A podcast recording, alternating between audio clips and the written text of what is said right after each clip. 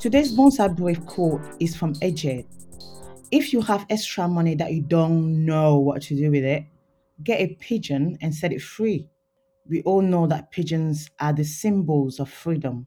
They don't need to make a nest, they can fly anywhere they want.